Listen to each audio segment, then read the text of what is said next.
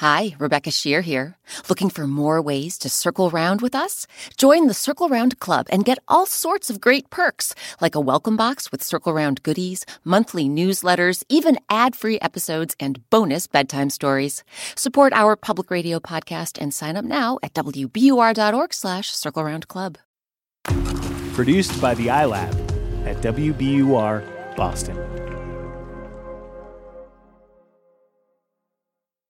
What's something you dream of doing?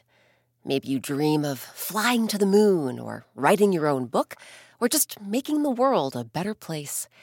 We're about to meet a character who has a dream of his own, but when he's told he'll never achieve it, he's determined to prove the naysayers wrong.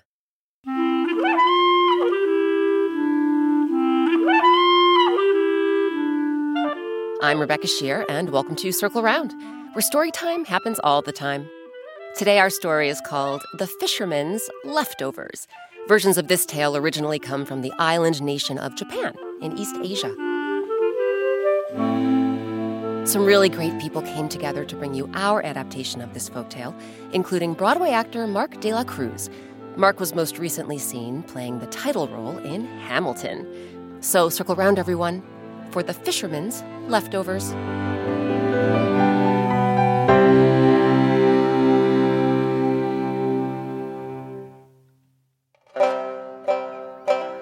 On a small green island in a vast blue sea, there lived a young man named Hiroshi. Hiroshi was raised in a fishing village, and from the time he was a boy, he loved watching the brave, brawny fishermen return from the ocean, their big, stretchy nets teeming with tuna, flounder, and mackerel. So when Hiroshi grew old enough to start working, he knew exactly how he wished to earn his living. I'll be a fisherman the best fisherman this village has ever seen. But Hiroshi's older brothers, who already worked as fishermen themselves, weren't so sure. You, Hiroshi? A fisherman? But look at your scrawny arms. Look at your tiny torso. If you want to haul in heavy nets of fish each day, you need to be strapping and strong. Like us. No offense, little one, but you're so small, we could squeeze you into a can of sardines. With plenty of room to spare. oh, it was true. Hiroshi was small for his age, but he had a big heart and even bigger dreams. And he refused to give up his dream of becoming a fisherman. So, when Hiroshi heard that his brother's fishing boat needed a new cook, he knew just what he would do. I'll get them to hire me. I'll work extra hard cooking wonderful food in the boat's galley. Then, once I prove myself, maybe my brothers will let me help out with the daily catch. Hiroshi applied for the job, and he got it mainly because no one else wanted to chop vegetables and cook rice in a broiling hot kitchen while the fishing boat rocked and rolled in the middle of the sea. But Hiroshi didn't mind it in the least. His first day on the job, he spent hours preparing a tasty meal of steamed rice, fluffy omelets, and pickled vegetables. But when he presented the meal to his brothers, all they did was complain. Gosh, Hiroshi. Took you long enough to cook that meal? Don't you know that we're busy people? We have fish to catch. Lots and lots of fish. We don't have time to wait around for a slowpoke like you. Hiroshi tried his best to smile. I understand. And I promise, from now on, I'll cook much faster. But about those fish, I was thinking. Once I've been working on the boat for a while, do you think I could join you up on deck and help you bring in the catch? Hiroshi's brothers exchanged a look. Then, all at once, They doubled up with laughter. Oh, that's a good one. Oh, Hiroshi. Oh, surely you must be joking. Oh, do you really think a pint-sized fellow like you can help us bring in the catch? You're no bigger than a fish yourself, little one. or just one tug from that net. And you fall overboard with a splash! Hiroshi's cheeks burned as his brothers chuckled and snickered at his expense. Eventually, the fishermen calmed down enough to gobble down some food. Then they clambered back up to the deck to catch fish. As Hiroshi cleared their plates, he noticed his brothers had left a lot of food behind. Wow. I guess those fellas really were in a hurry. Look at all these leftovers. It would be a shame to just throw this food away. But there's nowhere on this boat to store it. We need every bit of extra space to stow the fisherman's catch. Hiroshi thought for a moment. Suddenly, he had an idea. I know. I'll toss the leftovers overboard and feed them to the fish. After all, if it weren't for those fish, none of us could make a living. These table scraps will make a marvelous thank you gift. So Hiroshi gathered up the leftovers, brought them up on deck, then leaned over the side of the boat and poured the food into the water below. Here you go, fish. Enjoy this delicious feast. And thank you. When Hiroshi's brothers saw what their younger sibling was doing, they scoffed and smirked. Um, you really think the fish can hear you, little one? Or understand what you're saying? Oh, come on, guys. Surely it's just a matter of time before the fish will just jump out of the water and thank our little friend here. oh, thank you, Hiroshi. Thank you for feeding us. Thank you so much. But Hiroshi paid his brothers no mind. And from then on, after every meal, he collected all the leftover food and dropped it into the sea, calling out to the fish like they were his dearest companions. Here you go, friends. A gift of thanks from me to you.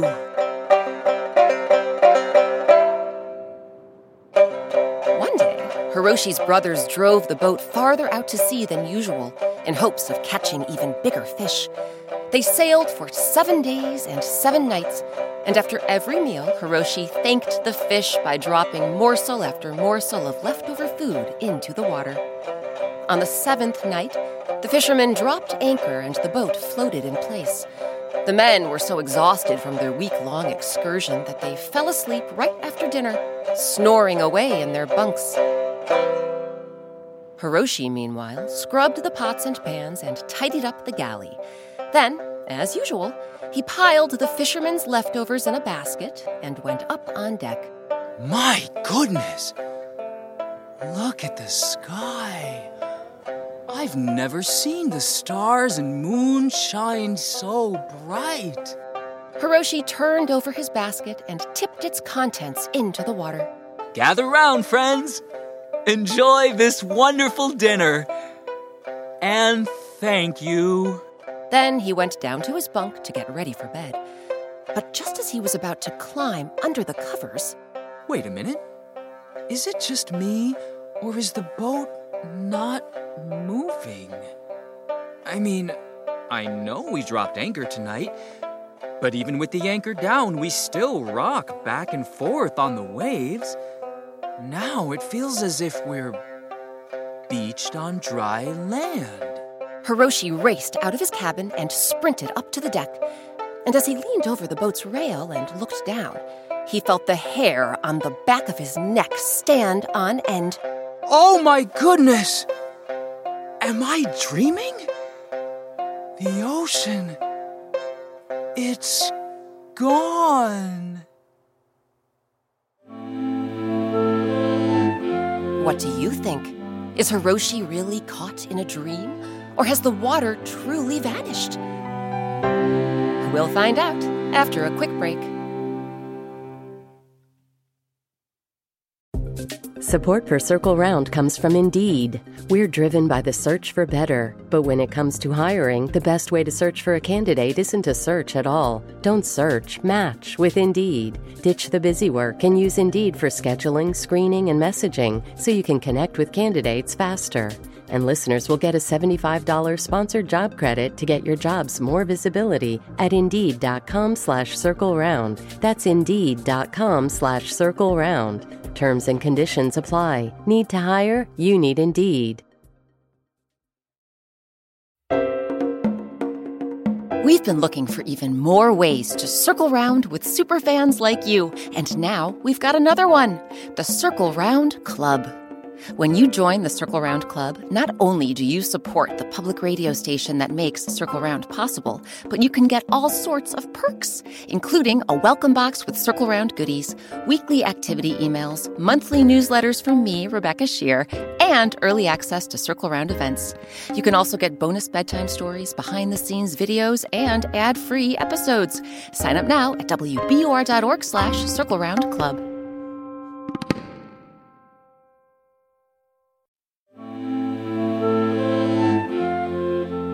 I'm Rebecca Sheir. Welcome back to Circle Round. Today, our story is called The Fisherman's Leftovers.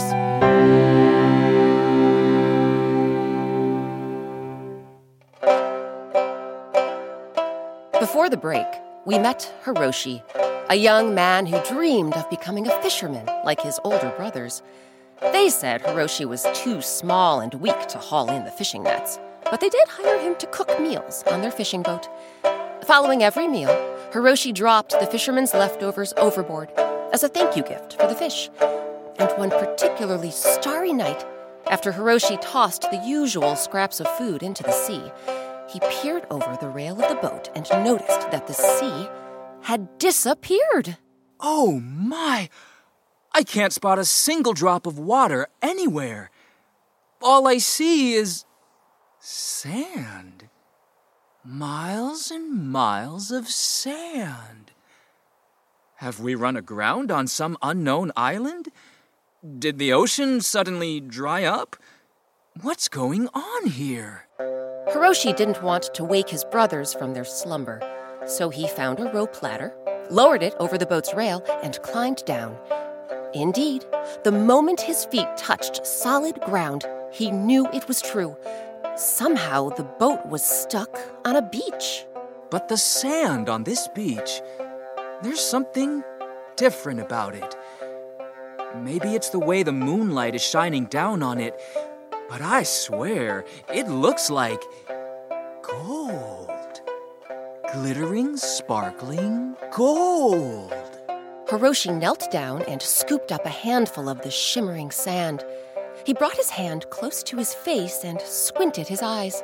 Honestly, if I didn't know better, I'd say this sand is actually made of gold. You know what? To remember this amazing night, I'm going to save some of this sand and keep it as a souvenir.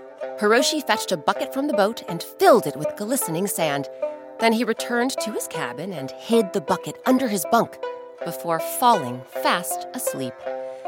Hours later, as the sun lifted its fiery head over the horizon, Hiroshi popped his eyes open. It was time to cook his brothers some breakfast. But as he lay in bed, he realized the boat was moving again. It was rocking and rolling, drifting and swaying with the motion of the sea. Huh. Somehow we're back on open water. Boy, oh boy, I can't wait to tell my brothers everything they missed while they were asleep. Hiroshi waited until the fishermen finished their breakfast. Then he followed them up to the deck, where he told them all about the glittering beach of golden sand. Okay, hold your horses, little one. You're actually saying that the ocean disappeared last night? And our boat was standing on miles and miles of sand? Sand that looked like gold? That's right. And the way that sand twinkled in the moonlight. I've never seen anything so beautiful in my entire life. The fishermen narrowed their eyes. Little one, your brain sounds as scrambled as an egg. Perhaps all this time out at sea has messed with your head. Is it time we sent you home? Hiroshi crossed his arms. No, brothers, it isn't time you sent me home. I'm telling you, the golden sand was real. If only there were some way I could show it to you. Wait a second. There is a way. Wait here. Hiroshi dashed down to his cabin and reached beneath his bed. And do you know what he pulled out? You guessed it, the bucket of sand. Then he raced back up to his brothers on the deck. Here, look at this. I filled this bucket while I was on the beach last night. Doesn't the sand look exactly like real gold? When the fishermen beheld the bucket of sparkling sand, their jaws dropped open. Oh my goodness, little one. This sand doesn't just look like real gold. This sand is real gold. Hiroshi's brothers grew quiet. And then, next thing Hiroshi knew, the hulking fishermen were looming over him, their eyes flashing with greed. You must give us some of that gold, little one. After all, we're the reason you have a job. We share our boat with you, so you should share your gold with us. That's right. Hey, Roshi, come Hiroshi didn't know what to do. His brothers were so much bigger than he was. And here they were, reaching and grasping for his bucket, trying to snatch some gold. But then, Gentlemen, a voice suddenly rang out across the dancing waves, and the fishermen froze in their tracks. Because they knew exactly who that voice belonged to the goddess of the sea. listen, men. That gold doesn't belong to you. It belongs to Hiroshi. I've given it to him as a gift. Hiroshi bowed his head. I thank you, goddess of the sea, most humbly. But why give me such a generous gift? What did I do to earn these riches? Don't you know, Hiroshi? It's a gift of thanks. After all, you've spent days, weeks, months offering your leftover food to the fish of the sea, to my children. You've shown selflessness, compassion, and kindness, and those virtues deserve a reward. Wouldn't you say so, gentlemen? The fishermen blushed and bowed their heads. They knew the goddess of the sea was right, and never again did they poke fun at their youngest brother. When the fishing boat finally returned to the village, Hiroshi quit his job as a cook. He used his new gold to build his own boat so he could sail out on the water and catch fish and feed fish whenever his generous heart desired.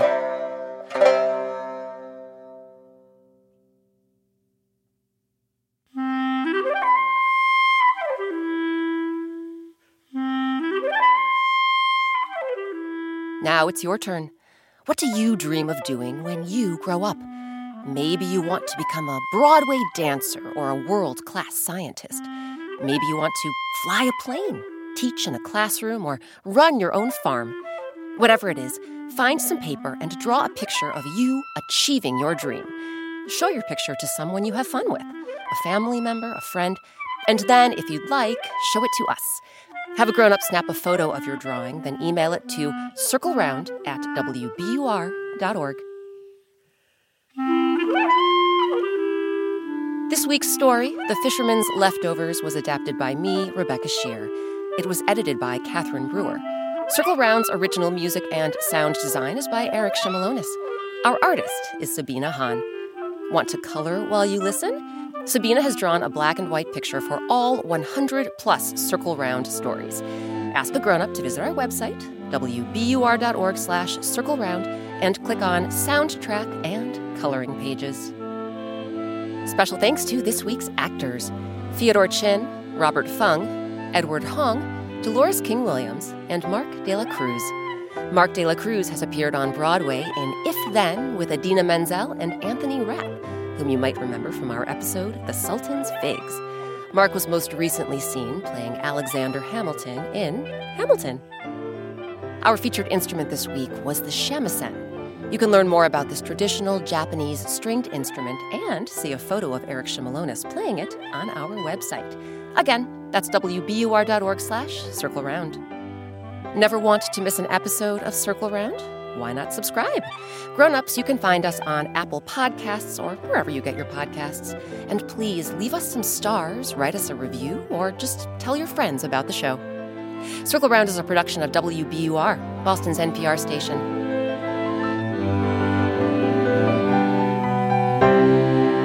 Rebecca Sheir. Thanks for circling around with us. One of the best things about creating Circle Round is hearing from listeners like you. Circle Round fans have been telling us about their favorite Circle Round stories, and we're excited to share some of their voices with you. My name is Cassius. I live in Oaxaca, Mexico. My favorite story is the rooster in the sky because they leak when the cooks put him in the stove. My name is Ellie and I live in Canada. My favorite story was the magpie and my favorite part was the carriage and the castle. I'm Mabel and I'm from Morgan and my favorite story is the chant and paintbrush because the mean one doesn't be fair to the other one. Did someone mention an episode you missed? No problem. You can find every single Circle Round story on our website. That's wbur.org slash circle round or wherever you and your grown-ups get your podcasts.